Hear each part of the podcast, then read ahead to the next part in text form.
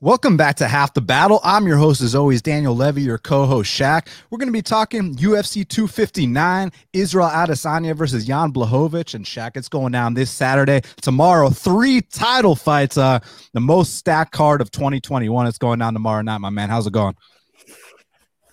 I'm, I'm I'm great, bro, and nothing gets me uh, much more excited than a champ versus champ main event. Adesanya, I mean, this guy's been taking over the game since he hit the sport, and Blachowicz has one of the best recovery stories in the history of the game. I remember when this dude was a laughing stock. I remember when this dude was on the verge of uh, of getting cut from the UFC, and now look at him on the verge of possibly, uh, you know, well, you can't say dethroning, but I guess you could technically put Izzy's middleweight belt up on the line. I mean, why, why not put his belt up on the line? But the other two fights as well, the GOAT, Amanda Nunes, and Petr Yan versus Sterling. I mean, this is a grudge match uh, in the making for a while. So I'm excited. I mean, look, Jan Blachowicz has the chance to be the first man, not just in UFC history, Shaq, but in MMA history to defeat Israel Adesanya. If he can go out in there and do that, not only will he defend his belt for the first time, but he's going to go on to become a superstar if he can beat someone like Israel Adesanya. Because you already know, just like it happened to Dustin Poirier, a guy who's been paying his dues for so many years. Me and you thought he's been, me and you thought he's the biggest badass for like the last decade, but it wasn't until he beat Conor McGregor. Now he's a superstar. Jan Blachowicz goes out there and beats Israel Adesanya, and I guarantee you that champ welcome he got in Poland is going to be ten times bigger uh, this time around. 100% and like i said uh, one of the best recovery stories in the history of the game. I know I mean, this guy lost a fight to patrick cummins at one point. That's how that's how rock bottom it was so props to him Hundred percent, and then obviously you got the goat Amanda Nunes, like you mentioned. You got Petr Yan taking on Aljamain Sterling, one of the most improved fighters. So I cannot wait to break this whole card down, start to finish. But first, got to give a shout out to our sponsor, Manscaped. Get prepared for St. Patrick's Day with Manscaped. If you're gonna get a little lucky, Manscaped is the global leader for below the waist grooming and the official sponsor of Half the Battle. To ensure you have the best tools for your family jewels, visit manscaped.com and use the promo code BATTLE20 for 20% off and free international shipping. You are in luck because the Manscaped Performance Package is the ultimate men's hygiene bundle. Included in this new package is the Weed Whacker ear and nose hair trimmer, which is waterproof and uses 9,000 RPM motor powered 360 degree rotary dual blade system. Sounds pretty badass, and it is, my friends. Look, guys, 79% of partners polled admitted that long nose hair is a major turnoff. Why not use the best tools for the job here? And this bundle includes my personal favorite, the Lawnmower 3.0. This is the best trimmer on the market for your balls, butt, and body. Their third generation trimmer features a cutting edge ceramic blade to reduce grooming accidents thanks to their advanced skin safe technology. You'll feel confident shaving uh, your thunder down under, as they like to say over in Australia. You can also get festive and safely shave a shamrock in your pubes. You and your partner will get lucky, all right. Their lawnmower 3.0 will showcase your pot of gold like no other. Let's not forget their famous liquid formulations, the Crop Preserver Ball Deodorant and Crop Reviver Ball Toner to maximize your ball hygiene routine. Get the performance package now to receive two free gifts the Manscaped Boxers and the Shed travel bag. The performance package is the best value that Manscaped has to offer, and it's hot off the shelves. Get 20% off and free shipping with the code BATTLE20 at manscaped.com. Also, every purchase at manscaped.com goes towards contributions made to the Testicular Cancer Society to bring awareness to testicular cancer, men's health, and early cancer detection. So, guys, get 20% off and free shipping with the code BATTLE20 at manscaped.com. That's 20% off with free shipping at manscaped.com. There's gold at the end of the rainbow with Manscaped, Shaq. 100% and just look at the guys that they're behind and look at the rises that they've been having. Like we mentioned in the past kevin holland if you want that type of output like you saw from the holloway Kattar fight manscape is a good first step. I mean you got to feel good about yourself. So uh, go by go ahead and use that discount code and, and, and grab those manscape products you know, uh, Kevin Holland's now in the video game too. Uh, coincidence? Uh, I think not. So, uh, good things happen uh, to those that are ready for short notice opportunities. Is all I gotta say. So make sure y'all use that promo code Battle Twenty for twenty percent off and free shipping at Manscaped.com. Now, Shaq, let's break down this whole card start to finish because first up in the bantamweight division, we got a matchup between Trevin Jones, he's twelve and six, and Mario Bautista is eight and one.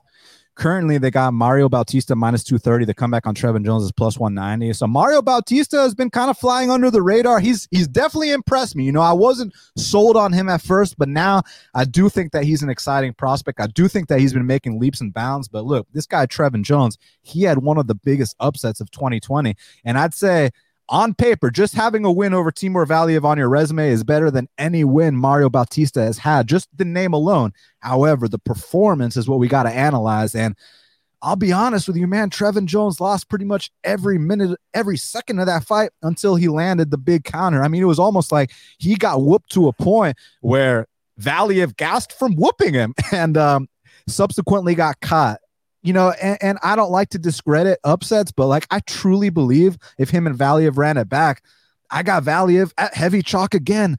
Mario Bautista's got more volume in this spot, and I think he's the overall better fighter. And if he does not get caught with something big, I see him coming out here and outworking Trevin Jones. So I'm going Mario Bautista uh, via decision, Shaq. Yeah, Trevin Jones, he, he's big, he's strong. Bautista, he's coming off a layoff. He looked really good the last fight, the last two fights, fight of the night, and a performance bonus uh, against Jin Soo Son and and Miles Johns, who was undefeated at the time. So props to Mario Bautista. Yeah, I agree. Look, Trevin, we've seen in the past on the local scene when fights get extended, he has trouble, but he is big, strong, and he does have power. So Mario Bautista's got to be uh, a little bit careful as far as the betting side of things. I mean, not too many people have necessarily uh, hammered Bautista in this spot, so this possibly could be a, a potential good spot for him um, in this fight. But he is coming off a layoff. He has had his str- uh, struggles in the past, but I agree. I think that as long as he keeps his fight on the feet I, I, see him chipping away at Trevor Jones throughout the 15 minute process. So uh, I'm going to go with Bautista as well. Um, but at the same time, Daniel, I, I agree. I think Timur Valiev could possibly be a lot more to handle than Mario Bautista. Um, I mean, Timur Valiev's a lot more experienced, a lot more well traveled. Um, Bautista's good, but you know we don't want to jump the gun, you know, so soon. I agree. Now, next up in the lightweight division, we got a matchup between the UFC debutant Uros Medic. He's six and zero, oh, and he's taking on Aalon Cruz, who is eight and three.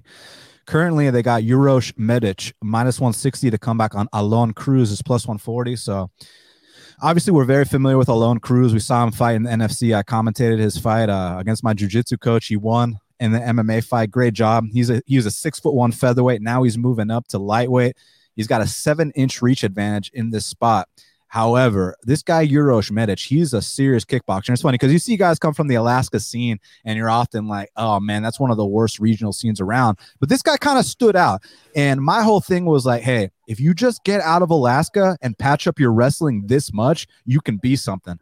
His last two camps he does at King's MMA. So right away, he's out of Alaska, which is exactly what I need for this kid's progression. And man, he's got some devastating kicks and I think he's actually like from what I've seen from his technique. I know everybody's fought, you know, sucks, but what I've seen, this guy definitely stands out. He is a very he's a serious kickboxer. I think that despite having a seven inch reach disadvantage, I don't think it's going to really come into play here because Uros basically is more of a kicker than he is a puncher. So I think he is going to be able to get off on his kicks. And with Aalon Cruz, definitely fought the higher level of competition. I'm glad he's moving up to 55. He doesn't have to have that brutal cut anymore. But I kind of man, that last fight against Spike, I don't want to, you know, take anything away from Spike, but I kind of wanted to see a little bit more fight out of Aalon Cruz in that spot. In that Cameron Neville fight, I kind of wanted to see a little bit of more fight out of Aalon Cruz in that spot as well. So even though Uros Medic has never been past the second round, he's never fought anybody before. I think he's training with the right people, with Benil, with Marvin, and it hasn't been proven yet. But I think he proves it Saturday night. I think he comes out here. I actually think he knocks out Aalon Cruz. Um, and Uros Medic really stood out on that season of of contender series. So I'm very curious to see what he does. I think his big kicks make the difference here, and he's a big boy too, six foot one at lightweight. So despite having the big the big reach uh, disadvantage, I think he comes out here and knocks out Aalon Cruz. Yeah, definitely not a good look from Cruz in his UFC debut against Spike. Got, I mean, he got why he got blown out the water I mean, I don't want to say quit, but he just didn't seem like he was ready for the intensity, for the rigors of the UFC. And his fight against uh, Steve Wynn on the contender series, it was a definitely a, entertaining fight, but they they were kind of just beating the shit out of each other, just going back and forth, blow for blow. And Steve Wynn got very predictable. Uh, wasn't moving his head, ducking down. Aalon Cruz has some very good kicks. I, I, will give him that. His kicks are definitely on point. Uh, so with this Uros Medic's guy, I really wasn't that impressed up until the last fight. You know, the his last fight, I guess he dropped 15 pounds. Um, I actually took a look at his Instagram, and I'm glad you brought up Marvin because uh, I know you guys have mentioned me say in the past about Marvin Vettori and uh, Lauren Murphy's doctor, and guess who? Uh, guess who's uh, doing this weight cut for my boy uh? So uh, I'm glad to see he's with uh, I forget his name, some dude from Italy, but the dude's uh, legit. If you check out his uh, his YouTube channel, and yeah, so I, I think the last performance that Medic had, I mean, was super impressive. I mean, the, the power, the the uh, the strikes look super sharp. Like you said, I'm glad he uh, left Alaska. Alaska definitely doesn't have the best scene. And yeah, I, I just see him. Of course, I'm a little worried if this fight comes out the first round. Medic doesn't really have the experience in the late rounds per se. Um, but Aalon Cruz, it just seems like he, he doesn't like to be pressured with the hands. You know, he doesn't. Uh, he doesn't like volume with the hands. He would rather stay at distance and kick. And but it seemed like when him and Steve Wynn were getting up close and close quarters, he didn't like it very much. So and he would shoot that uh occasional bad shot, which uh plagued him in the fight against Spike. So uh, I'm to take Uros Medic as well. Uh, I think he probably will get the knockout. And he, he just seems a little bit more aggressive. Uh, I don't know how it's going to play out in the late rounds. The Cruz does have some good kicks, but I see Medic just being more aggressive, more powerful, good camp. Uh, I hear Aalon Cruz moved to Las Vegas though, so we'll see. I'm sure he's going to look better. I'm sure he's going to look better uh, for this next fight, but I'm going to go with uh, Uros Medic.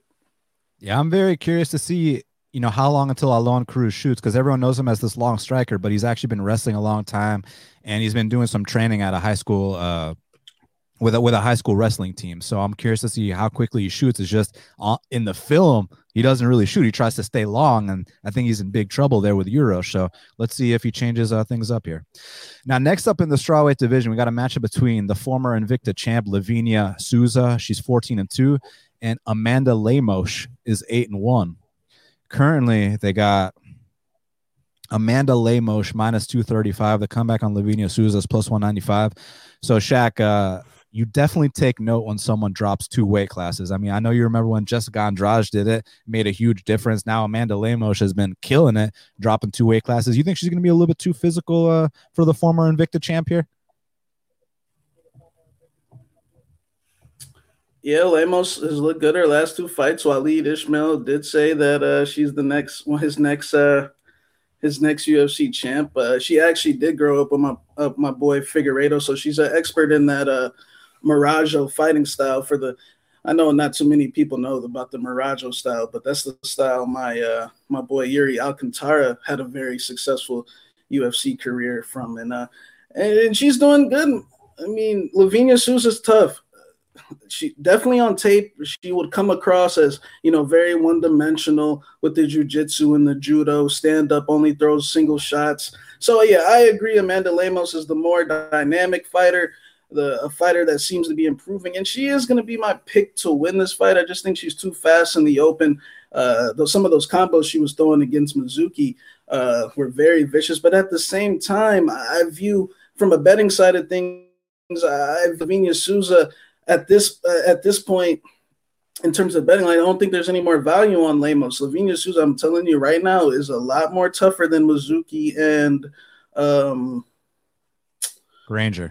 Ranger. Pucci t- Ranger. So um, yeah, so I, I view Livinha Souza as a much tougher match matchup. Her jujitsu, if Lemos makes a mistake and, and Livinha can possibly make this a one-to-one fight going into the third round, then that minus two something is looking a little sketchy. But I, I do think Lemos is the more skilled fighter, the the higher potential fighter. It's just from a betting side of things, uh, man, fading everyone fading Livinha like this.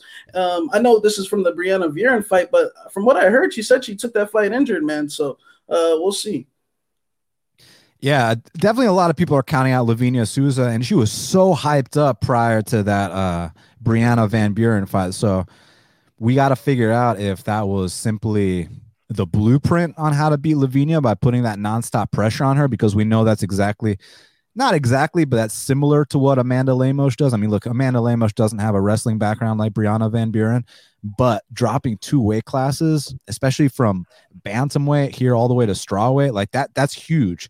And that's one of the things, like I said, that Jessica Andrade did, and she made an immediate impact on the weight class. So right away, I do have to favor Lemos because of the size, the pressure, and I just think that she can land some very impactful shots and not get submitted if it hits the mat.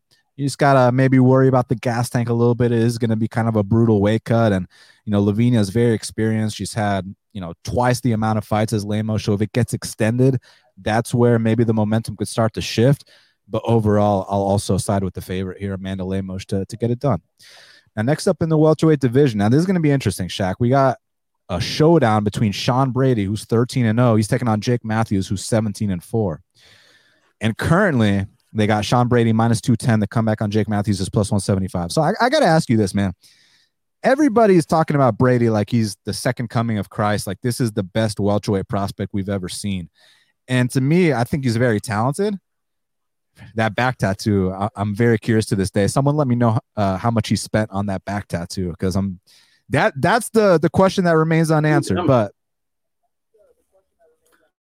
who can I ask this? Who's got a better back tat, him or Volkov?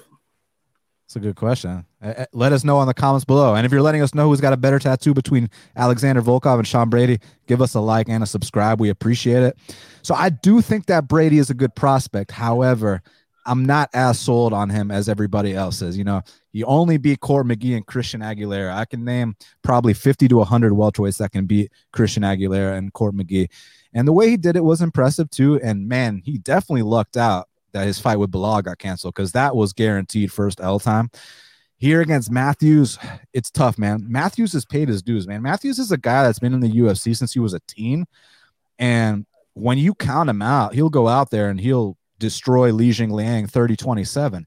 It's just um, sometimes, you know, when he's matched up with these guys he's supposed to beat, then he kind of underperforms, like the Bojan uh, Velickovic fight and, and stuff like that. So sometimes he shows up, and I feel like this is a spot where he might show up. So, Shaq, I need to know how sold are you on Sean Brady? How far do you think he can go in this division? And more importantly, do you think he can beat Jake Matthews? No, I uh, I agree to somewhat. I don't view Brady as the prospect uh, at 170. I think he's a solid fighter, but yeah, I, I think there's some guys ahead of him in terms of prospects, like my boy uh, Miguel Baeza, for example, or uh, mm, we'll just leave it at that for now. But I, this is my thing with this fight. My gut tells me where the idea on Sean Brady taking his first L, you know, it, it is coming up. I'm just not sure if this is exactly the time. And the reason why I say that is when you watch Jake Matthews' UFC career, you're expecting how old is he now? 26 my uh, like seven somewhere somewhere around there. Five six seven 25 six seven. 26 uh been in the ufc for a very 26 a very long time. So of course we're expecting at some point maybe he will be rewarded for his hard work throughout the years and finally get that breakthrough win. It's just in these fights it's the same repetitive thing with Jake Matthews. He he does not like volume style type of punching. He swings big bombs. He uh when fights get get in the trenches when they get down and dirty, Jake Matthews has the tendency to fade. Now, my my uh the concern I would have for Sean Brady is he kind of does get tagged with some big overhand rights at times, and Jake Matthews is a very athletic, fast guy, and this line is priced uh, with Brady over two to one. And I don't view him as that type of guy, but at the same time, Brady has a very methodical style to take advantage, especially down the stretch with this. You know, he's not swinging big bombs. He keeps it very professional, just sharp punches. If he can get the uh, jiu-jitsu thing going, he's got very good jiu-jitsu. Just put a guy to sleep his last fight. Also wrestled Naurdiev. But at the same time, we saw Naurdiev wrestled by uh, Ren counter as like a minus a thousand, uh, not a thousand, but close to it type of favorite. And so it's like, how much stock should we really be uh, putting into what Brady has done so far? I agree. But at the same time, Jake Matthews, just looking the in these particular fights, even his last uh, not Diego Sanchez, but the Emil Meek, the Emil Meek fight. Very good first two rounds, just with easy takedowns. Emil Meek can't stuff a, a takedown to save his life. But in the third round, Jake Matthews is looking for ways out. Tony, the Rocco Martin fight.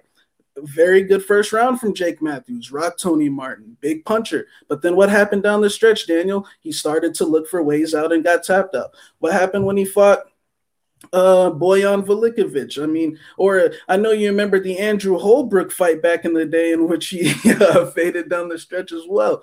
So, man, look, I could maybe Jay, I do think this should be line closer. I'm gonna say like minus 150, 60, 70, uh, you know, in that type of range for Brady.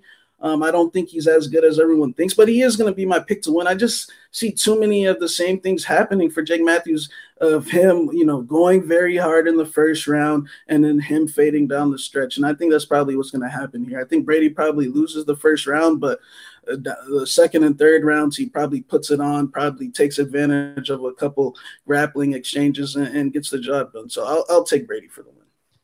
Yeah, I mean, it's like when you least expect it, he'll have the best performance of his career. Like I thought Li Jingliang was going to go out there and mop the floor with him, and when I tell you that Jake really surprised me in that fight, he was out there dropping Lee. He was almost submitting him. I mean, Lee had to go to last resorts to get out of that guillotine attempt, if you know what I mean, Shaq. So with Sean Brady here, uh, definitely a better matchup for him than Belal because I thought guaranteed Belal was going to hand him his first loss. I just don't think he's on that level. Here with Matthews, even though Matthews had 14 UFC fights, Brady's only had three. Brady, what I like about him is that, you know, he doesn't do anything unnecessary. He does just enough to get the win. And I think that'll be good enough to come out here and beat Jake Matthews. Now, down the line against some, you know, serious hungry prospects, uh, you know, if he's fighting Khamzat Chimaev, I'm not sure that's going to be enough. But here against Jake Matthews, I do think it's enough. So I'm going to say Sean Brady to edge a 29 28 unanimous decision. I think it'll be close, though. Now, next up in the light heavyweight division, we got a matchup between Carlos Ulberg. he's 3 and 0, and Kennedy Nzechukwu is 7 and 1. Currently, they got Carlos Ulberg minus 250. The comeback on Kennedy Nzechukwu is plus 210. So, honestly, I, I was kind of surprised uh, about how wide this line is. You know, I get it. Carlos Ulberg, he trains at, you know, City Kickboxing. He's teammates with Izzy. He's got the kickboxing background. Um, but he's only had three fights in MMA. And honestly, in that contender series fight, not to discredit it, because he definitely knocked out a dangerous guy, but like Bruno Oliveira is a middleweight, not a light heavyweight. Like those 20 pounds make a huge difference. He was fighting a guy in the wrong weight class. With Kennedy, the biggest thing we've said about him is, man, this guy's an athletic freak. This guy's a specimen. If you hear Sayif Saud, the head coach at uh, Fortis MMA, talk about Kennedy, he's like, dude, if you see the kind of shit this guy does in the gym, like he looks like a world champion in the gym. It's just about translating when he goes out there because I heard he's got so much pressure on him because um apparently he's the caretaker like for his mom in Nigeria and basically every all the pressure falls upon his shoulders and it's been impacting his performances. He's taken a year and a half off and I really think that with a 6 foot 5 guy from Nigeria with an 83 inch reach who's already got all the physical tools giving him a little bit of time to just work on his skills and develop is only going to aid him. So I expect to see the best Kennedy and Nzechukwu we've ever seen. That being said, Shaq, you think Carlos Ulberg's kickboxing skills are too much for the full MMA game of Kennedy here? Yeah, so yeah, I, I agree. I, I think the line is wide, and like just for the reasons that you just said, Bruno Oliveira is a middleweight, and Carlos Ulberg is a very big boy, a, a legit 205er, and I think Ulberg has a very bright future as, as well as Kennedy uh, Kennedy's issues have just been he wasn't ready for the UFC just quite. I mean, we we see that from from time to time in the UFC with these dudes coming in from contender series. He only had like five fights, not many rounds. This year and a half, I think this could possibly end up being like a Seung Woo Choi type situation where he's got a, a, a, big layoff and now he's got time to be comfortable in there and get more rounds grappling, get more rounds striking. Um, and Ulberg had a very good performance, but I mean, the fight was only you know so so long and definitely has good uh, power. But what happens when he's in there with the what's Kennedy's reach? I mean, like 80, 80 something, right? Like uh, very tall guy, six five. What happens if it's not that type of pocket, 83 inch reach? You know, what happens if this becomes a slow fight where Kennedy's sticking out the jab and the range is a lot more different than uh, against Bruno Oliveira? I agree. Ulberg might seem a little bit more aggressive, at least from what we've seen. But his other fights honestly didn't impress me that much. And I think that with this year and a half, Kennedy could could possibly make this look like a much closer line fight. And I think that's exactly what he's going to do. I think that with this year and a half, I mean, think about all the rounds that he's been doing, all the practices that he's been doing. This is what you need in a, a young, a young developing fighter is the time to train. So I actually think Kennedy's going to come out here and and make this a tougher fight and, and probably have one of the better performances. Like I know the two performances have not been good, but at the same time, even in him uh you know, not performing good, he still won more minutes in that Paul Craig fight, which is a very tough fight for a debutant. You know, I mean, the dude beat Ankalaev, um, Shogun. I mean, Paul Craig turned out to be a, a, a solid 205er in the UFC. So I don't think there's really much shame. And he, I mean, he controlled that fight. It's just inexperience. The him sticking his fingers out with the eye pokes, him grabbing the fence. It just needs more rounds, and I think that's finally what's going to happen here. So I'm taking Kennedy for the uh, for the win here. I'm gonna say by close decision. Ulberg's a tough dude. I know he doesn't want to disappoint Izzy and Kai Kara on the uh, with the with for for City Kickboxing, but I think he's a little overhyped. I, wasn't impressed with his fights uh, prior to the Bruno Oliveira fight, and Bruno Oliveira kind of had his chin chin straight up in the air. I feel like Kennedy's range is going to be much much more different um, and just uh, I think he'll be more comfortable. I just think there's value on that line, so I'll take uh, Kennedy. Yeah, I mean, look, I've been waiting for Kennedy to finally show off these big improvements because if you watch his first contender series fight to his second to his UFC debut to his second appearance, he's been making progress every single time. And now with a year and a half off, I feel like I agree with you. We are going to see the best version of him. I'm not sold on Carlos Ulberg, man. I get it. He comes from a great camp. He's got the look. He's got a kickboxing background, but I'm not sold on his full MMA game. In that last fight, I wasn't sold on him before the Bruno fight. The Bruno fight lasted two minutes against the middleweight. I'm still not sold on him, man. So I am going to go with Kennedy here just to kind of make this an MMA fight. This isn't going to be a long range kickboxing battle. I mean, if it is, then you got to favor Ulberg, but I think Kennedy can, you know, push him up against the fence, make it dirty, maybe even surprise some people and mix in some takedowns. Uh, someone made a really funny comment. So Gabe said, uh, who's working the controls on Kennedy? And I know I know exactly the example he's making. He's talking about how like when we talk about Tyron Woodley, if you had a video game controller and you could control exactly what this dude does, he could go out there and be champ. Um, Kennedy, I feel like he's an athletic freak too. If we could control what he does and he can come out here and win a lot of fights. And honestly, his UFC debut was against Paul Craig, who is currently in the top 15. His next fight was against Darko, who went the distance with Jamahal Hill. Like, this is a level that Carlos Ulberg has never seen inside the octagon or in any MMA fight before. I agree with you. The line should be tighter, so it's a dog or pass situation. I'll go with Kennedy and Nzechukwu to edge out uh, a close decision here. Now, next up in the flyweight division, we got Tim Elliott. He's 16 and 11, and Jordan Espinosa is 15 and 8. Currently, they got Jordan Espinosa minus 110, and Tim Elliott is minus 110. So, this is an interesting fight, man. Jordan Espinosa has definitely let me down a lot because I'm high on his talent. He's got serious speed. He's a very athletic guy, and I feel like he's underperformed in a lot of these fights, um, especially that last one against Dvorak. But Dvorak is probably going to end up being a legit prospect in the division. With Tim Elliott, you know, he's always had a very funky and unorthodox style. And I mean, you shoot in head first on a guy like that, he can snatch something up.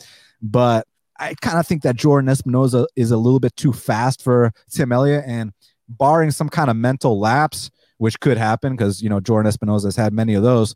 But if Jordan Espinosa can just stay focused on his game for 15 minutes, he's going to come out here and win this decision. If there's a finish along the way, then I would side with Elliott. But if it goes all 15, I'm going with Jordan Espinosa, and I think he wins the decision check.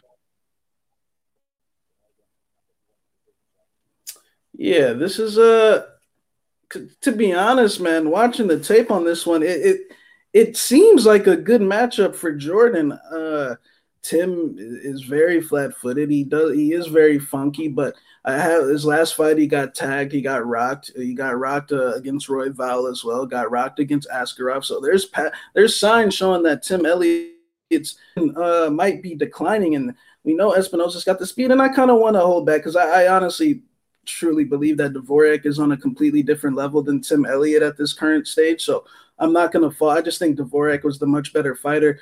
Um, I mean, Dvorak's a chess player, man. Dvorak's smart, um, and he he had a solid game plan. The calf kick. I mean, the calf kick won him the fight. Uh, Jordan's leg gave out on like the third one. So uh, props to Dvorak.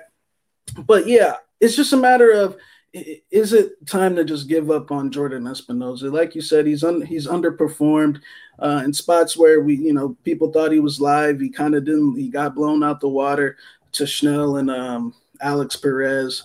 The Dvorak fight. He only beat Mark De La Rosa and Eric Shelton, who two guys who are currently out of the UFC.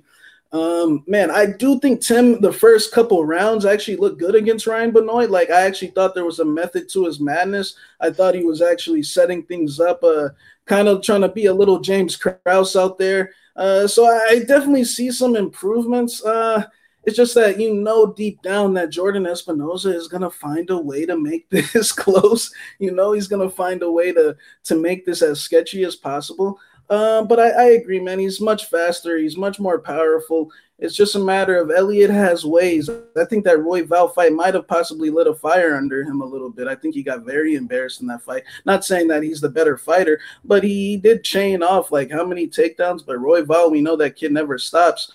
Um, I don't know if Espinosa has the type of the game to attack off his back like that. Who knows? If Elliott gets that many takedowns, it might be nighty night with something. So who knows? I agree with this being a pick 'em though. I think that Espinosa has better skills, but uh, Elliott might be a little bit more of a dog, a little bit slightly more tougher.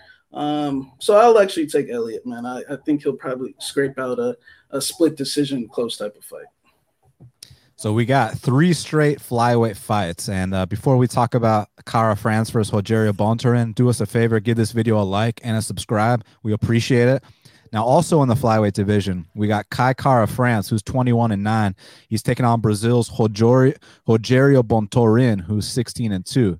Currently, they got Kai Kara France minus 135. The comeback on Rogerio Bontorin is plus 115. We are pretty high on Bontorin. I know he really let a lot of people down in that fight against Ray Borg, but not to give him a pass or anything because it was a very alarming performance. But there were a lot of factors that at play there that aren't at, at, play here. For example, Ray Borg missed weight by nine pounds. You know what I'm saying? It was also in that uh, Albuquerque, New Mexico elevation. So you know, Kai Kara France is a professional. He's not about to get a 10 pound, a near 10 pound weight advantage. He's also not going to take down Rogerio Bontorin eight or nine times either. It's a completely different fight. So that being said, uh, you think we can go back to trusting, uh, you know, one of our original favorite flyweight prospects in Bontorin here against a guy who we've historically never been high on in Kai Kara France. In fact, we thought Raulian Paiva might have arguably got robbed in that fight. No, I don't think it was a robbery by any stretch. Close fight. It was in New Zealand and went his way. But the the the the big thing here with Kai Kara France in this current time is he ain't fighting in New Zealand. He ain't fighting in Spark Arena anymore. He ain't fighting on that scene. So we know those close fights that usually go his way are going to be more up in the air now, in my opinion. Um, I think Kai Kara France, yeah, I think he's a big puncher, but I, I man, I've been quite. I don't want to say he's not tough because he is tough, but I just see. Mo- I think he can be broken. I think that Ro- Rogerio Bontorin, yes, he is kind of a, uh, you know, Brazil. He can be a Brazilian mummy at times and take uh and take big shots. But man, I truly believe that when the going gets tough, when when both guys are taking shots that Rogerio Bontorin is the tougher guy that's going to be willing to, to take the chances and move forward and win this fight. I agree. I don't want to give him a pass for the Ray Borg fight, but what what's Kai Kara France about to do? Come out here and hit mat returns over and over again? I, I highly doubt it. So I am going to kind of, you know, in some shape, just toss that fight out to the side. I think Bontorin – can win this fight in the late rounds. I feel like Kai Kara France, he starts good early, but he fades down the stretch, and he's got some, you know, some bad habits in my opinion. He ducks his head down uh, pretty much before he throws every single time it, it came to play. The last fight against uh, Raw Dog Royval, he got kneed a couple times. Um, and I and I just feel like you know, he's a big puncher, but you know, I just think that when he gets hit, well, I know he can dish it, but can he take it? Um, and I think Bontorin can take it a, a, little bit more. I think he's a little bit more heart, and I think he's going to break Kai Kara down the stretch. I wouldn't be shocked if Kai Kara got off on some right hands and and you know maybe stunned Rogerio early, but I think that when you know Rogerio clinches clinch him, uh, clinches him up against the fence. He can kind of slow him down, and I think Kai Kara gets a lot more predictable. It's just you know trying to set up the right hand, trying to set up the right hand, and I just feel like Bontorin, this is a better fight for him. I think he should be the favorite here. Um, I know a lot of people think that. I mean, you know, the Ray Borg fight didn't go his way. I know a lot of people think that he lost to um, the Russian as well, but I just think that he's tougher than Kai Kara France down the stretch. So I'm going to go with uh, Rogerio Bontorin to win a decision in uh, Las Vegas. Look, I know it says that Kai Kara France has 90% takedown defense, but I think that stat is kind of inflated. And the reason why is because he fought this kid, Elias Pettis, Elias Garcia, who, you know, was released from the promotion. He stuffed six takedowns against Elias Garcia, which is why, uh, you know, that stat is so inflated because I do still think the weakness uh, in Kai Kara France's game is 100% on the mat. We saw it in the Raulian Paiva fight. We've even seen it in some fights he's won. I saw Mark De La Rosa take him down. And in this fight against Rogerio Bontorin, Rogerio is just on a different level on the mat here. He's a better wrestler. He's a better jiu-jitsu practitioner. And he's also got enough power on the feet to hang too. Like I don't think he's going to come out here and out kickbox, a guy like Kai Kara France. However, I do think that he can mix in, blend in the the full MMA game, come out here and possibly get a submission actually. So um I was high on Rogerio Bontorin before the Ray Borg fight. I know that fight wasn't the best visual, but there were so many factors there that aren't at play here. I'm going to stick with my prospect. I'm going to go with Rogerio Bontorin to get it done on the mat here. Now, also in the flyweight division, we got Joseph Benavidez. It might be his retirement fight, Shaq. He's 28 and 7. He's taking on the undefeated Russian Askar Askarov, who's 13 0 and 1. Currently, they got Askar Askarov minus 130. The comeback on Joseph Benavidez is plus 110. So Joseph Benavidez is a very popular underdog pick this week. Um, and look, I get it. A couple years ago, he, he would have beat Askar Askarov, but this is not a couple years ago. This is Joseph in his retirement fight. This is Joseph post two vicious beatings by Deiveson, And I've been hearing some bullshit narratives. I've been hearing that Joseph Benavidez was doing great in the first uh, Figueiredo fight, and then he got headbutted, and that's why he lost. Which, like, to me, I'm like, well, what, what about that armbar in the first round? Like, what about Deiveson just walking him down like it was nothing? And then the way he destroyed him the second fight, um, like when you talk about damaged goods, and no disrespect, because Benavidez is one of the pioneers of this division, and you know, I used to watch him in the WEC, got nothing but love. But this is a brutal game, man. And Askar Askarov, he has not been fighting slouches at all. I mean, he makes his UFC debut against the current number one contender, Brandon Moreno, in Mexico. Didn't walk away with a loss. It was a draw. He also beat Pantoja. So th- these are big, big wins. So the next logical step up for him, or big fights rather, the next logical step up for him is Joseph Benavidez. It's not like this guy, you know, was only fighting Tim Elliott and now he's fighting Joseph Benavidez, or he's already gone the distance with Moreno and Pantoja. So I think he's been properly groomed for this opportunity. And again, if this was a couple years ago, I think you got to go with Benavidez but it's not. It's Benavidez on his retirement fight. These things don't get better. These things only get worse. I think Askar Askarov is going to have the best performance of his career Saturday night. He might just barely edge it out, but I think he's got enough in the tank. I think he's hungry enough to come out here and beat Joseph Benavidez. So I'm going to pick Askar Askarov to get it done, Shaq.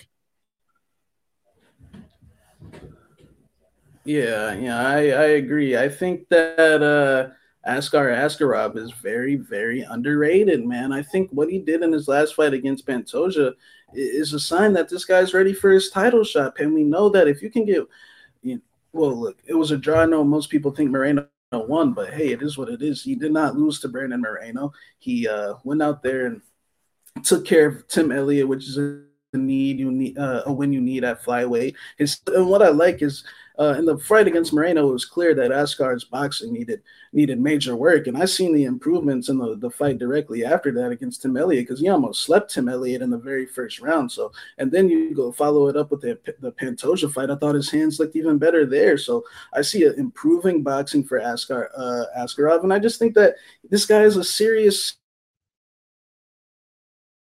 serious Russian Dagestani competitor, man. I think his where he will work his ass off to get that win. And I know Benavidez is known for that, but I just don't see where where can this go? Where can his career go from here? I think the only where it can go is down. I think you know he, he fought for the title twice. Uh, he got absolutely dem- you know demolished in both fights, in my opinion. I agree. I don't know. I thought Deiveson won the first round. I mean, Benavidez almost got his arm broken, and that, and and honestly, his fight with Formiga prior to that, I wasn't impressed either. I thought honestly thought Formiga kind of quit. And and Benavidez, I see a lot of holes in the striking, man, especially as of late. I know Askar ain't a, a Deiveson level type of striker 100%, but it is improving. But I see Benavidez a very sloppy leading in with the head, you know, this headbutt. That ain't no headbutt, bro. You you you led in with your head, and he's been doing it for uh, for his last like three or four fights. Uh, and I feel like Askar can capitalize on that, and even on in the grappling side, of Benavidez can can scramble with the best of them 100%. But just at this, uh, and uh, just like the, uh, like you were saying, sometimes these things don't get better; they get worse. That's where I see this going. I see Benavidez just being behind a step, Askar being more hungry in that cage. Askar being willing to work more in the clinch. Uh, and I think he can grapple him. I, I, honestly think that Askar Askarov might be the best grappler in that division, in my opinion, with his performance that he had against Pantoja. Uh, Pantoja was hitting some serious back takes in that fight, and Askar had a, a, answer for every single one of them, man. So I'm very impressed with Askar Askarov. I think he's a serious competitor. I, I have nothing but respect for Joseph Benavidez, but I think that uh, as of recently, it was kind of just people coddled him into thinking that he was just automatically going to be the 125 champion. And I think that now what we're going to see, I mean, look, when uh, when so Cejudo gave up the belt, right? Or yeah, Cejudo gave up the belt. Everyone told Joe that he was going to be a champion, as if Deiveson Figueiredo didn't exist. Deiveson Figueiredo goes out there and starches him twice. Um, chokes him out, puts him out unconscious, and, and knocks him out. I just think that when they get in there, he's going to be very, very hesitant, and Askar's just going to outwork him. So I'm going with Askar up by 30 27. Now, next up in the bantamweight division, we got a matchup between Kyler the Matrix Phillips. He's eight and one, and Song the Ageless Wonder Yadong is 16 and four. Currently, they got Song Yadong minus 160. The comeback on Kyler Phillips is plus 140. So I got to give Kyler Phillips a lot of credit because he's one of the most improved fighters I've seen. I mean, when you watch his fights on Contender Series and then on the Ultimate Fighter, and you compare it to what we've seen in the Octagon, like it's truly a transformation. I'm very, very impressed with what I've seen, and I think he's going to go on to do great things. I think that, in fact, uh, he might even end up in the top 15 one day. That's how talented I think Kyler Phillips is. A black belt in jiu-jitsu. He's got some serious striking with some very unorthodox techniques can mix in the wrestling as well, trains at a great camp. I got nothing but good things to say about Kyler Phillips. I think people are unreasonably down on Song Yadong. And I call him the ageless wonder. It's because he's been like 20 years old for the last like 10 years. You know what I'm saying, Shaq? Um, his age never changes. But I feel like people are giving him a lot of shit. You know, instead of talking about how amazing that fight was with Marlon Vera, people just talk about how to how it was this massive robbery. And like I get it. If you lost a ticket on Vera, I get your frustration. But if you take that aside and you just watch the fight and appreciate it for what it is, that was an unbelievable three round war. And I got to say something. I think Marlon Vera might actually have one of the best pound for pound chins in all of the UFC because, like, I just don't understand how he ate some of those shots. I mean, the shots he ate against John Lineker, the shots he ate against Song Yadong, the shots he ate against Jose Aldo. Um, Marlon Vera has an underrated chin. And I think that people are holding that performance against Song Yadong unfairly. Because um, when I watched that fight, and everybody's talking about how he got he gassed out, he got taken down. Well, he got back up from all the takedowns, and even in round three, where everyone said he was gassed, he was landing some fucking bombs on Marlon Vera that would put um, a normal human being out cold. It's just Marlon has an insane chin. And the fight prior was against Cody Stamann. Cody Stamann's an elite top 15 guy. Cody Stamann Cody Stamann has a record of 11 and 2 when fights go to decision. And Song Yadong would have actually won the decision had he not been docked a point in the first round. So to me, I'm actually impressed that a fighter that young is doing so well against legit top 15 competition. And despite how much respect I have for Kyler Phillips and how much potential I think he has, I think Song Yadong is currently on a different level than him. And I do think he's being a little bit undervalued here, actually. So I'm going to go with Song Yadong to come out here and win this decision. Look, I think that right now he's slightly ahead of where Kyler Phillips is. I think down the line, Phillips will be in the top 15. But as Dana White likes to say on Contender Series, just not tonight. So I'm going to go with Song Yadong via decision here, Shaq. Yeah, I, I think uh, you know I remember actually talking to Kyler Phillips back in the day before his first Contender Series fight. So uh, you know, I on him for a while. Um, and I agree, improvements are good, but at the same time, like guys, he only fought Eric Silva's little brother and uh some guy I don't even I don't even know the dude's hey, name. Sorry, hey, Shaq, not not, so, not to interrupt like, you, not to interrupt I, I. Get that uh, Kyler Phillips. I, I got to say this though. This guy he fought Cameron Else was literally fighting guys with 0 and 10 records one or two fights ago. No joke.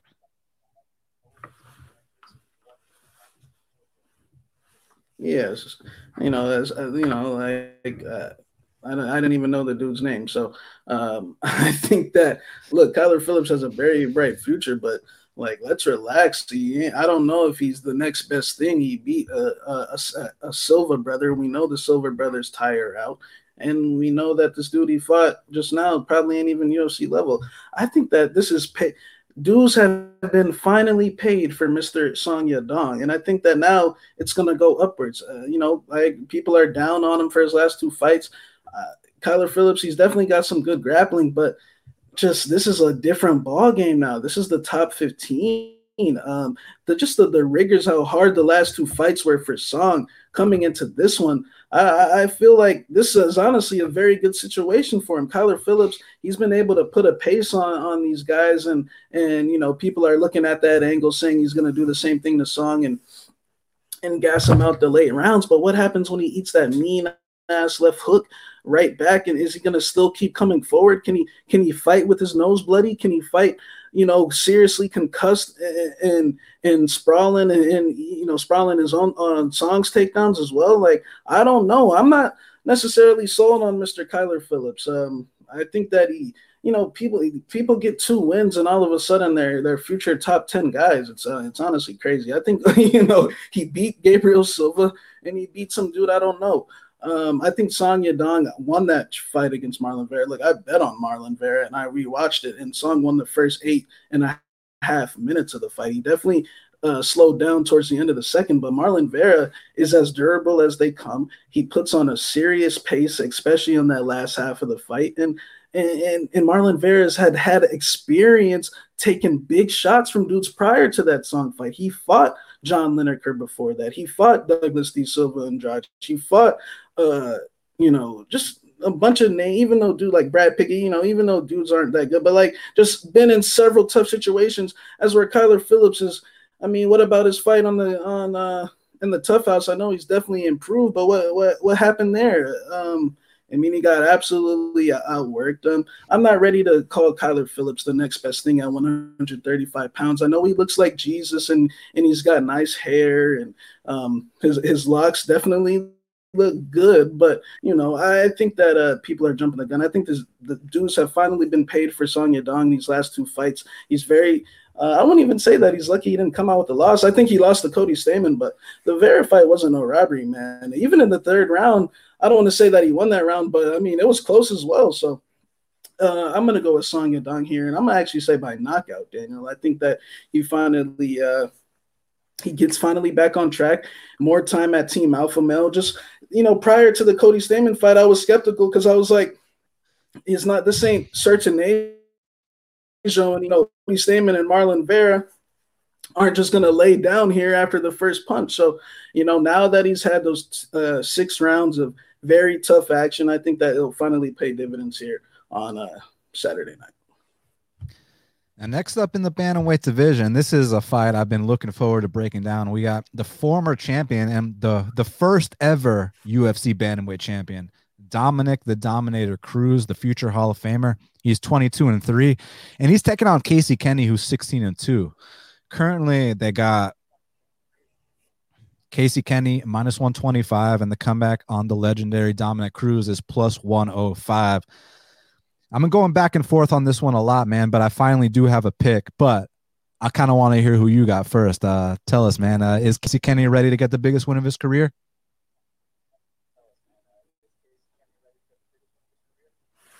Yeah, this is a, a good matchup. Um, I think this is that typical spot where you got an unranked guy who's got some steam. Um, Casey Kenny, who's coming off a fight of the night, coming off a, a devastating beating of the uh, Heili Alateng as well. Um, and, I, I, like Casey. I think he's a a, a serious, a, a, solid fighter. But at the same time, this is a, another one of these things where we can't overrate these prospects. As much as I like Casey Kenny, at the end of the day, his ceiling, in my opinion, at best is a fringe top 15 guy, maybe, you know, bottom half of the top 15. I don't think that, you know, he's a solid, he's solid everywhere, solid grappling, solid boxing, but I'm I'm not like, you know, I don't want to say to beat Dominick Cruz, you have to be a top seven, eight, nine type of guy, but that's where my gut tells me you have to be somewhere in that range. And personally, I don't think Casey Kenny is that. I like the kid. I think he's a solid fighter. Um, take on this fight. Dominick Cruz, yeah, the whole he hasn't won a fight since 2016 or he hasn't, you know, this and that. I get it. He got stopped his last fight, but Casey Kenny cannot even – He's nowhere near the level of a Cody Garbrandt. He's nowhere near the level of a Henry Cejudo uh, in skills, just uh, in anything. Opinion, to be honest.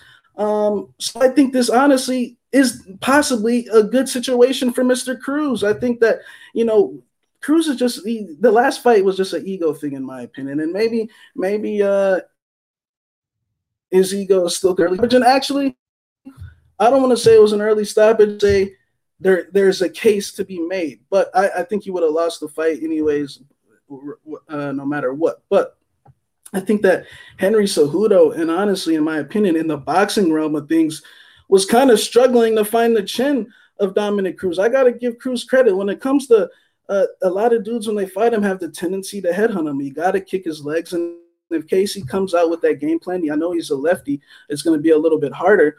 But uh, if you can start and chop them down, then maybe this fight comes closer. But you know, I think that maybe these unranked type of dudes, these you know bottom half of the 15, top 20 type of guys, will make that mistake in trying to headhunt Dom, and they will, and they will start looking like the New York Mets out there, Daniel. A lot of swinging and missing, a lot of whiffing, a lot of uh, a lot of uh, big swinging misses which will lead to somebody getting tired, which would lead to Dominick Cruz out voluming someone and just making them look silly. And I wouldn't be shocked if that fight, if this fight went down that way. Look, I know Dominick Cruz uh, has not won into since 2016.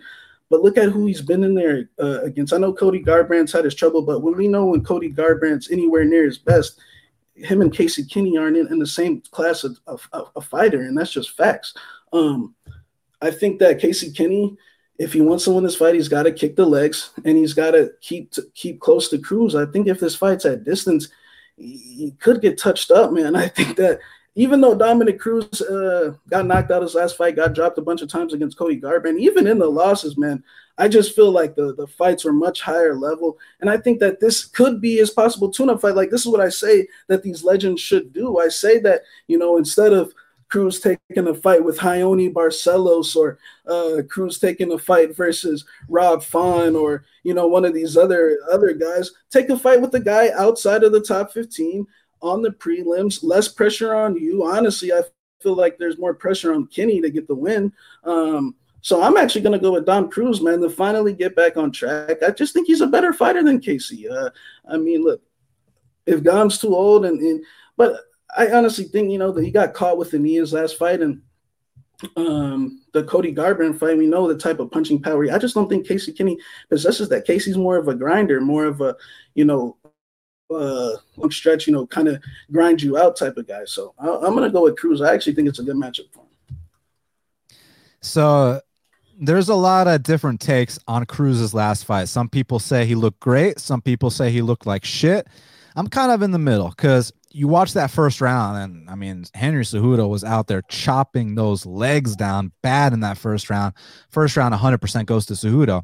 Second round, seemed like Cruz started to make a couple adjustments, was finding a, a home for some nice straight punches, but then he got knocked out. So, um, on one hand, to take a fight against Henry Cejudo off a four and a half year layoff, you just gotta applaud the kind of competitor uh, Dominick Cruz is. Because I mean, he's only lost to two world champions, you know, to to Cody and to Henry, who both wore gold. And this is definitely a step down in competition here against Casey Kenny. However, I've always been high on Casey Kenny since day one, even before he got robbed on Contender Series. And interestingly enough, he actually has more UFC wins than Dominick Cruz. But you know, granted, Cruz's were all for you know for world titles, and he beat Demetrius Johnson. But more importantly than any of that, Shaq does bring up great points that the guys that lose to Cruz are the guys that they just want to headhunt him so bad. Like you remember TJ Dillashaw those first three rounds, just swinging for the bleachers, but then. TJ made a nice adjustment in the fourth and fifth, started going those leg kicks. Then he won those fourth and fifth rounds. You saw Cody Garbrandt what everybody remembers is the knockdowns, but prior to the knockdowns, he was actually setting him up with the leg kicks. And you saw Benavidez have that game plan.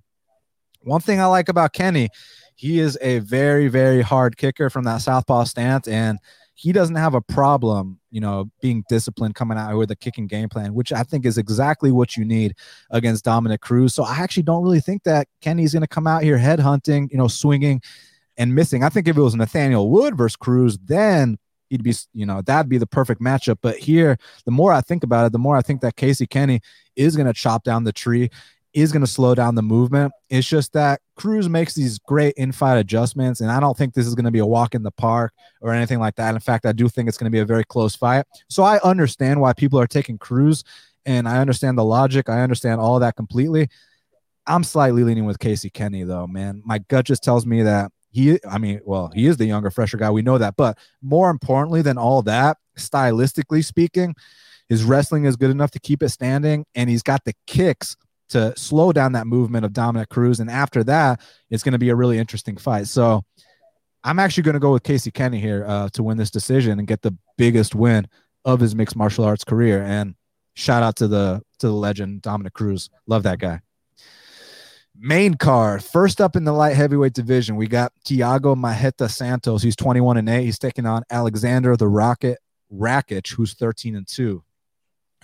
Currently, they got Alexander Rakic minus 155. The comeback on Thiago Marreta is plus 130.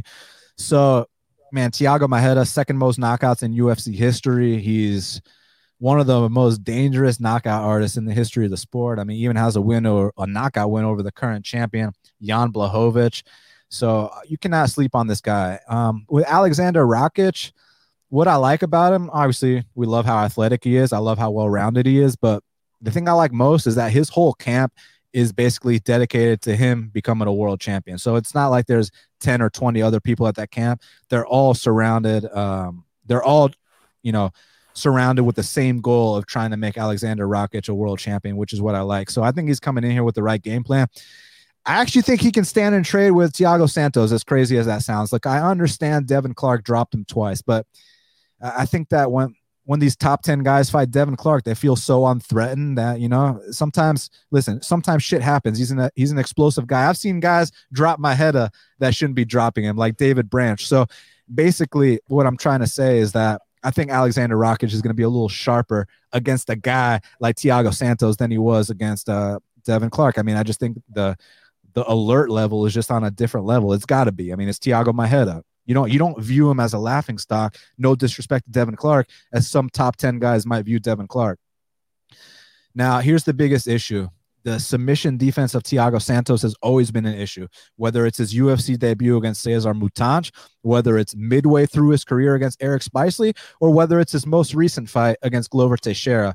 One thing that's never changed is you put Thiago Santos in those bad spots, he most likely ain't getting out of them. And I think Alexander Rakic is smart enough to mix it up to where, look, I think there's a chance that either guy can knock each other out on the feet. But I think that if shit starts to get sketchy for Rocket, she can always drop down. We've seen he's got some pretty decent uh, wrestling. Uh, you know, for someone that doesn't have an American wrestling background, someone that's from Europe, he he, he can wrestle his ass off. I think he's going to come out here, play it smart, take my head down, possibly finish him on the mat. But if not, get the decision win. So I'm gonna go with Rakic here uh, to edge this one out, man. Yeah, you know, uh, honestly, man, I'm kind of down on on uh, on Thiago Santos. I know he fought Glover his last fight, but even when you look back, I mean, he had his opportunities. Even after he almost knocked him out the first time, he comes back out and drops him again.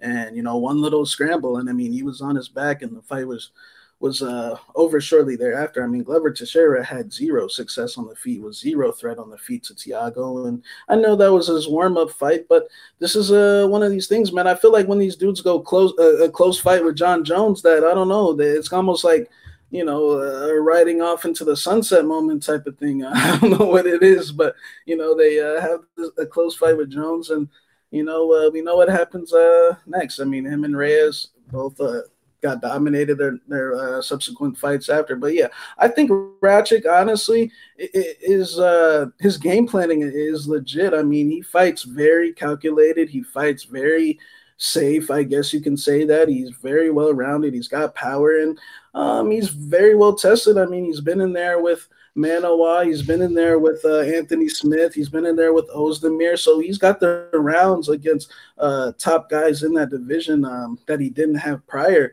Uh, you know, and then you know Marreta Santos, he's just been out for a very long time, and you know they're I, I don't like how they're just kind of viewing that fight as a warm up fight. I mean, I don't know. I just feel like it's a very uh, carefree approach as to what happened in that fight, man. And I, it just strikes me that Rakic is the much more hungrier guy here, man. I think that uh, Rakic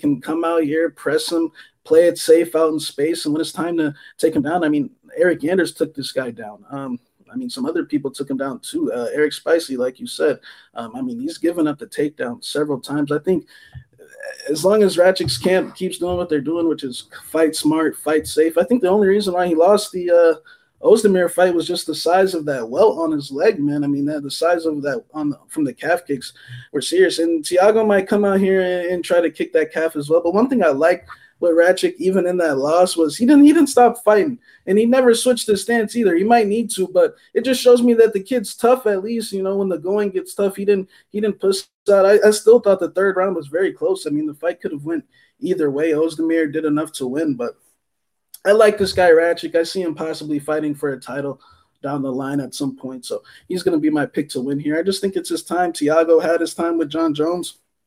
And uh, and like you said, we just we've always known his weakness has been on that mat. And and at the same time, do we know his stand-ups truly ready to go, Daniel? I mean, who who hasn't who hasn't dropped Glover Teixeira? True. I mean, facts. Uh, you know, obviously you don't want to take a clean one on the chin by Thiago Marreta, and that's the you know if you're betting on Rakic, that's the spots you're going to be sweating every stand-up exchange. But I don't think he's out of it on the feet at all. Um, you know, as long as he's conscious, right? So he's just got more paths to victory. So let's see if he can implement them. Next up in the lightweight division, we got a match between Islam Makhachev. He's 18 and 1. That's a that's a serious record, Shaq. He's taking on Drew Dober, who's 23 and 9. And currently they got Islam Makhachev minus 380. The comeback on Drew Dober is plus 315. So I gotta say how impressed I've been with Drew Dober's improvements. You know, this is a guy who's truly paid his dues, and now he's finally reaping the rewards. And he's got such an unbelievable mindset. Um, actually, I had him on half the battle like back in the summer. You should check it out. He uh, he's just a really unique individual and great to talk to. And I'm obviously cheering for him, not because I got anything against Islam. I think he's great too. But just because Drew's such a nice guy, you just want to see him succeed. And Shaq, I know Shaq remembers what happened uh, last time Islam Makhachev fought a southpaw striker. I know you remember that counter right hook by Adriano Martins, but you know, Islam knows how to play it safe. He knows how to mix in his takedowns. His stand up has been improving big time. And when we talk about the kind of caliber wrestler that Islam Makhachev is, he's not just taking down non wrestlers. I mean, he took down a guy like Arman Tsarukyan four times. He took him down four times. That's a huge deal here. Dober gets taken down even in some of these fights he wins, man. So I love Dober you know, wish him the best, rooting for him. This is a tough stylistic matchup for him. I'm gonna go with Makhachev, probably either decision or submission. So I'll go with Makhachev here, man. Yeah, man. I'm actually after watching the tape, man. This guy, uh, Makhachev is good. I mean, that style that style is tough to beat, man. Um, it's one of those things where it's like good luck, Drew, because I mean, and you look in some of these fights. I mean, he's getting taken down by Dariush. He's getting taken down by Hernandez. He's, uh, I mean, so uh, I think that the only way Islam loses this fight is if he goes out unconscious. Um, I just think that he fights too safe, similar to Khabib. I mean, very similar to Khabib. But I wouldn't say his grappling is as that uh, dominant.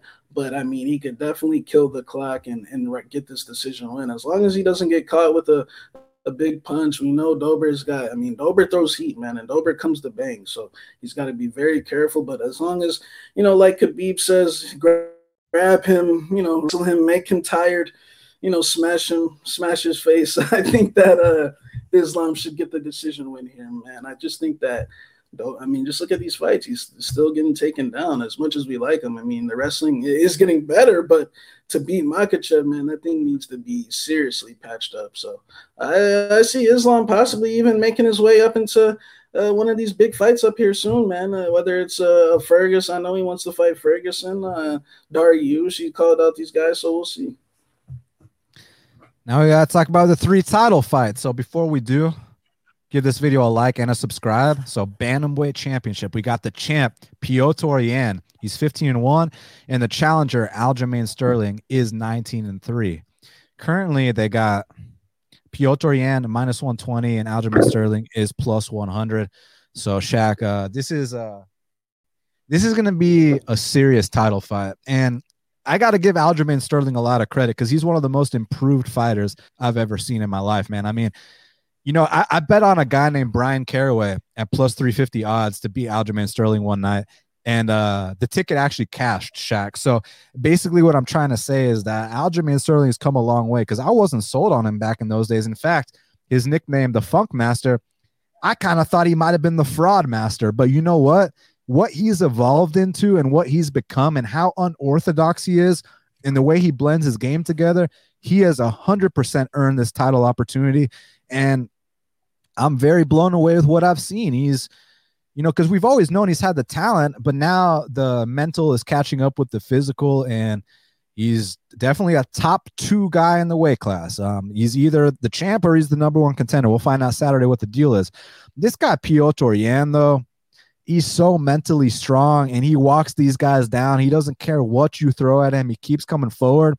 And I think that if this was a no time limits fight, if this was a fight to the death, if this was, you know, in Japan, I, I got Petr Yan all day. I think he outlasts Aljamain Sterling. And I think he outlasts him Saturday night. It, it's just that he can outlast Aljamain Sterling and still lose this fight. And what I mean by that is the first three rounds could go to Sterling. Pete, Peter wins the fourth and fifth. That's a 48 47 Sterling. So I do think Petr outlasts uh, Sterling, but does that mean that he wins the fight? I'm not sure. So it, it's a it's really tough. It's going to be such a close fight. I definitely don't think that Sterling is going to come out here, take his back in the first round, and just choke him out. Like Petr Yan, like honestly, to give kind of a bold prediction, don't be surprised that Petr Yan mixes in some takedowns on Aljamain Sterling because prior to his UFC career, he fought this Russian named Magomed Magomedov, who's exclusively a grappler. They fought twice. First time they fought, Petr Yan got taken down, but the second time, Petr Yan stuffed all the takedowns. He even mixed in some takedowns of his own. So don't be surprised if he gets a takedown or two here along the way. The spots that I'm worried about is him kind of dropping rounds in the early going and then kind of putting it on uh, Aljamain towards the end and then kind of losing a close decision. So I think that's totally in play here for Sterling. But at the end of the day, man, one thing about Sterling, if I had to give any weakness with his current performances, is that he does kind of slow down. You know, we saw in that um, in that um, Pedro Munhoz fight. Pedro was starting to get to him with those stabbing front kicks. You even heard Serra and Longo telling Aljo to hold on. If you're trying to hold on against a guy like Petr Yan, that's where he will tee off on you. So Definitely think the fourth and fifth are going to Petr. First and second, maybe to Aljo. It's just that third round's probably going to be the swing round. I see it being a close fight, but I see Petr Yan outlasting him. So I'm going to go with Petr uh, to keep his title Saturday night. But it's not the most confident pick because Aljamain's proven me wrong so many times, and he's really evolved into a very special athlete and a very special fighter. So if it's his time to become champion, then I fully accept it. But pre-fight, I'm gonna go with Petr Yan to defend. Shaq. Yeah. Um. Look, I think Aljamain's improved. Um, his striking is definitely improved, or just uh, understanding of his skill set in the striking stay at these guys up. But I think he's in for a tough night on Saturday. I just think this is one of the cases where I respect his development, but I just think he he's barking up a wrong tree with this one, man. I think Peter Yan is truly something special, man. Uh, I'm not going to sit here and say he's about to be a, a long reigning champ or anything like that. But man, I, I, truly believe that, you know, when Cejudo was champ, watching tape on this guy, Peter Yan, that this was the only guy, in my opinion, that would, would give uh, Cejudo a serious money. And I, and I like what Aljamain's been doing. He took out Cody Stamann, he took out Pedro, he took Jimmy Rivera out. Um, but one thing I noticed in all those fights, man, is those guys just aren't on Peter's. Um, you know, they Cody Stamann, they kind of overexerted themselves. And when you watch Peter Yan fight, man, it's in a very disciplined, controlled state. Pedro Munhoz had Aljamain in the positioning that you want, you know, pressed against the fence. And and one thing I noticed, man, Aljamain has some bad habits off those breaks. And Peter Yan, he's got a couple of vicious uh knockouts off. And and one thing I the narrative is that Peter's a, a payment, and I truly believe that Aljamain Sterling is going to have to pay for that on Saturday night for those comments because I, I, couldn't disagree anymore. I know he uh, people are saying that Jimmy Rivera was was whipping him or something like that, but a, a fight is 15 minutes, and if you can't keep your foot, that's what that's that's what this is about. You fight to the end of the round. Peter stayed on him. Yeah, was it his best performance? No, but I mean Jimmy Rivera was severe in that fight. Got dropped multiple times, and and that might have been one of Peter's uh, one of his sloppier performances, and he still dominated, in my opinion. And then you follow up with the Faber fight. You know, everyone's like, "Oh, Faber's old," and that's what Aljamain Sterling's been saying, for example. But I mean, what Faber didn't just put down Ricky Simon in less than a minute?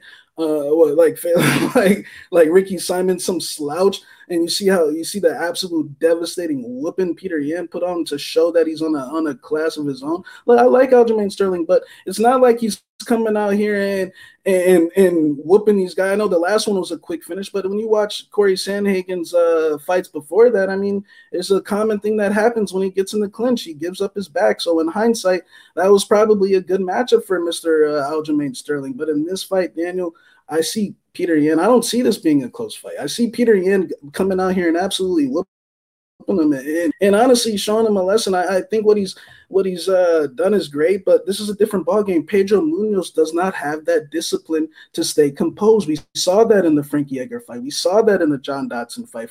Pedro Munhoz does a lot of a lot of swinging and missing. He's not very accurate with his shots. He's very sloppy.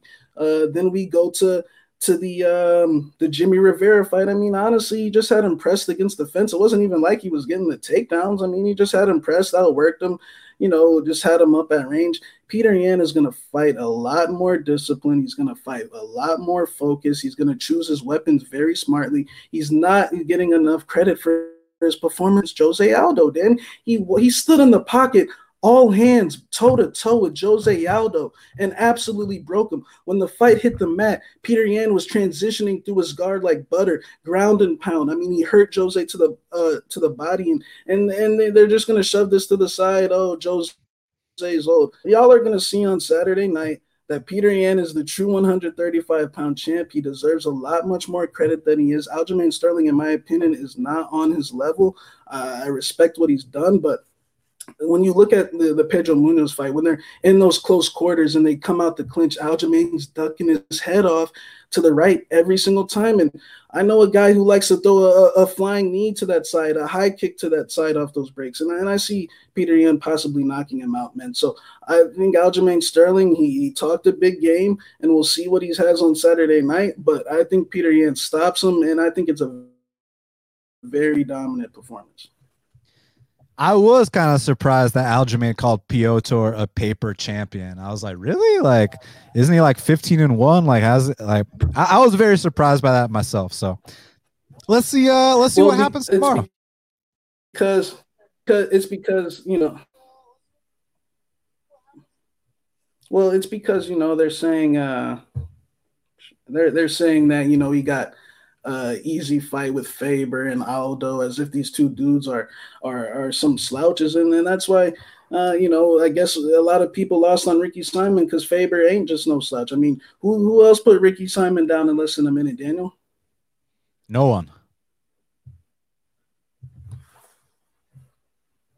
Exactly. I mean, Jose, I, I find it funny that it's actually mind-boggling, man. I think they don't respect this guy enough. Um, you know, and, and they're gonna find out. Co-main event of the evening, we for the featherweight belt, we got Amanda the Lioness Nunes. She's twenty and four, and Megan Anderson is ten and four. Currently, they got Amanda Nunes minus nine hundred. The comeback on Megan Anderson is plus seven hundred.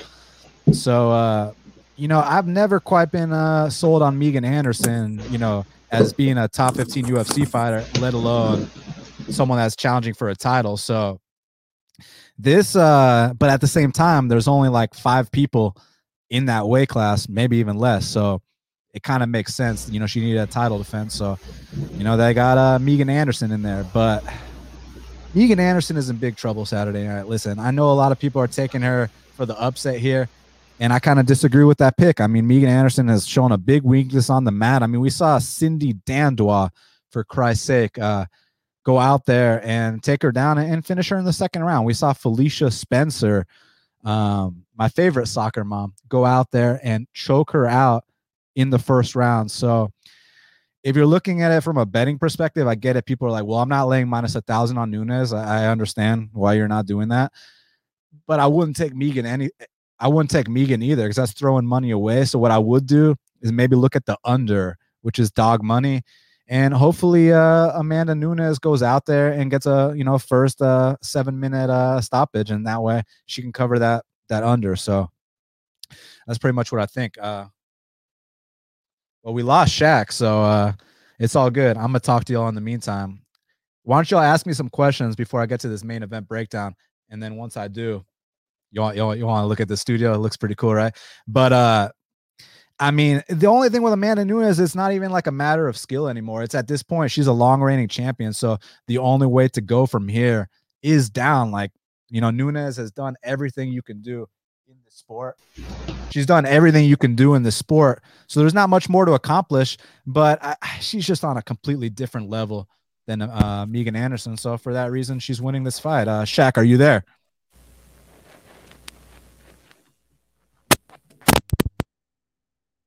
All right. Well, I think we're experiencing a little technical difficulties, but as soon as we got Shaq, uh, as soon as we get Shaq back, I'm sure he'll tell us why he's picking Amanda Nunes as well. We haven't spoken about our picks, but I highly doubt, um, I highly doubt he's picking Megan Anderson uh, in the spot. So I can already tell you uh, he's taking uh, he's taking Nunes. My boy Noah though says he says I'm taking Megan. Interesting. Why? Why? Is it because the number or because you actually think she's going to win? Because, I mean, I personally think Megan Anderson is in big, big trouble. I've never been sold on her. I get it. She's six foot one in that whole deal. But aside from that, the, even the stand up is overrated in my eyes. So, got to go Nunes. All right. Main event of the evening. So, hopefully, Shaq doesn't leave us. Uh, but so the reason I keep moving my computer around is because I got two monitors, and on the second monitor, that's where Shaq appears. So for me to see him joining the room, I got to move this one that the camera is on. Long story, y'all don't give a fuck, but I'm just telling you what the deal is. All right, main event of the evening. Now do me a favor before I talk about this main event, give this video a like and a subscribe. I uh, truly appreciate it as always. All right we got the champion Jan Blachowicz. She's 27 and 8, the Polish power. He's taking on Israel, the last style bender, Adesanya, who's 20 and 0. So 20 and 0. That means that if you picked against him every fight, you are 0 and 20. And goddamn, uh, it would suck to be 0 and 20 at anything. Currently, they got Israel Adesanya minus 235. The comeback on Jan Blachowicz is plus 195. So uh, I'm gonna message him real quick, asking if he's all good. But anyways, as far as this matchup is concerned, so yo, what up, Shaq? You good? What up? Yep. I assume you got Amanda Nunes. Yep. Awesome. So we're talking about the main event now. So basically, the champ Jan Blachowicz, he is one of the most uh, counted out and underrated champions in the entire sport right now. I mean, this is a guy that started off his UFC career two and four. He was on the verge of being cut. He was losing to guys like Patrick Cummins and you know all these guys that don't belong. So if you judge him based off that, you're not getting the the entire picture because he's a completely different guy now. And Jan 2.0, I do believe in Jan 2.0. Um, and you know, if Izzy comes out here, if Izzy starts getting cocky, if Izzy says, if Izzy tells Jan hit me with your best shot, Yana can put him out cold, no questions asked. But you got to give, just like you give the size advantage to Jan, maybe the power advantage to Jan, you got to give the speed advantage to Izzy Adesanya. And I also think the technique is better too. But the better fighter doesn't always win. And Jan Blachowicz, he's one of these guys, he's always counted out and he seems to win. I remember that Luke Rockhold fight. And before anyone says, oh, Luke Rockhold's so chinny. Okay, well then why was Jan Blachowicz plus 200 in that fight? You see what I'm saying? So going into that fight, everyone was saying, oh, Luke Rockhold is just going to get on top of him, pound him out, and that's going to be that. Jan Blachowicz knocks him into next week. Um, you see his fight against Dominick Reyes. Everybody's already rushing to crown Reyes, the uncrowned champ. Oh, he beat Jon Jones. He did this. He did that. He didn't do shit. And Jan Blachowicz goes out there, knocks him out in the second round. So once again, he's being counted out. I'm even picking against him, but I simply think Israel is on a different level. It's just that I am worried about picking against the legendary Polish power, but I do like the feints of Izzy Adesanya. I do like that long jab. I do like the calf kicks. I do love his very diverse uh, striking arsenal. He's getting better on the mat as well. And I think the speed is going to be too much for Jan Blachowicz, but you know, Jan's definitely got a puncher's chance. There's a reason this is not minus a thousand like the Nunes and Anderson fight. So I'm not counting out Jan, but I'm to say Izzy makes history uh, Saturday night and you know joins that very exclusive list of uh, champ champs like Conor McGregor and BJ Penchak. So I'm going uh, Izzy to get it done. Yeah, man, this is one of those fights where, yeah, on tape, Izzy's faster, sharper, got the cleaner shots, cleaner defense, the whole, the whole nine. It's just that legendary Polish power. All you need is one to clip that nose. All you need that chin. And like you said, Jan Blachowicz is a guy where we've been saying we've been just like what I just said. The other guy's bigger, faster, stronger, you know, cleaner strikes, all that good, all that good jazz. We've been saying that for the like you know, 10 out of the last, uh, or eight out of the last 10 fights, you know, that, that's been the narrative, you know, when he fought, even back when he fought Devin Clark, he was the underdog. Even when he fought Cannonier uh, back in the day, he was the underdog. Uh, the Luke Rockhold fight, I mean, all these fights except like the Jacare fight, he's been the underdog in. So um, he's very easily underestimatable, man And this guy every. I mean, it's very easy to underestimate him and to lay minus two against him. Uh, it could be a could be one of those things where you're sweating uh, come fight time, and it's a, it's a different weight class. Jan Blachowicz has paid his dues in this weight class, but Izzy might just be one of those uh, exceptions, man. He might just be that special fighter. I mean, every now and then those type of dudes come along. So uh, he is going to be my pick to win, but from a betting perspective, man, I think it's Blachowicz or pass just due to the fact that this could be a Holloway Dustin type of fight. I mean, where yeah, he might be getting off on three and four, but you know when Blachowicz lands his one and he and he go and he does the chicken dance, which he's done before. Um, it might, it might be game over, man. And another thing we can't forget, I truly do believe, you know, I know Paulo Costa has been making a complete fool of himself. Uh, you know, saying that he was drunk and and all this shit. But you know, I think that uh, I think that uh, like basically sometimes, man, I think that he kind of was compromised, possibly. He kind of was. Uh,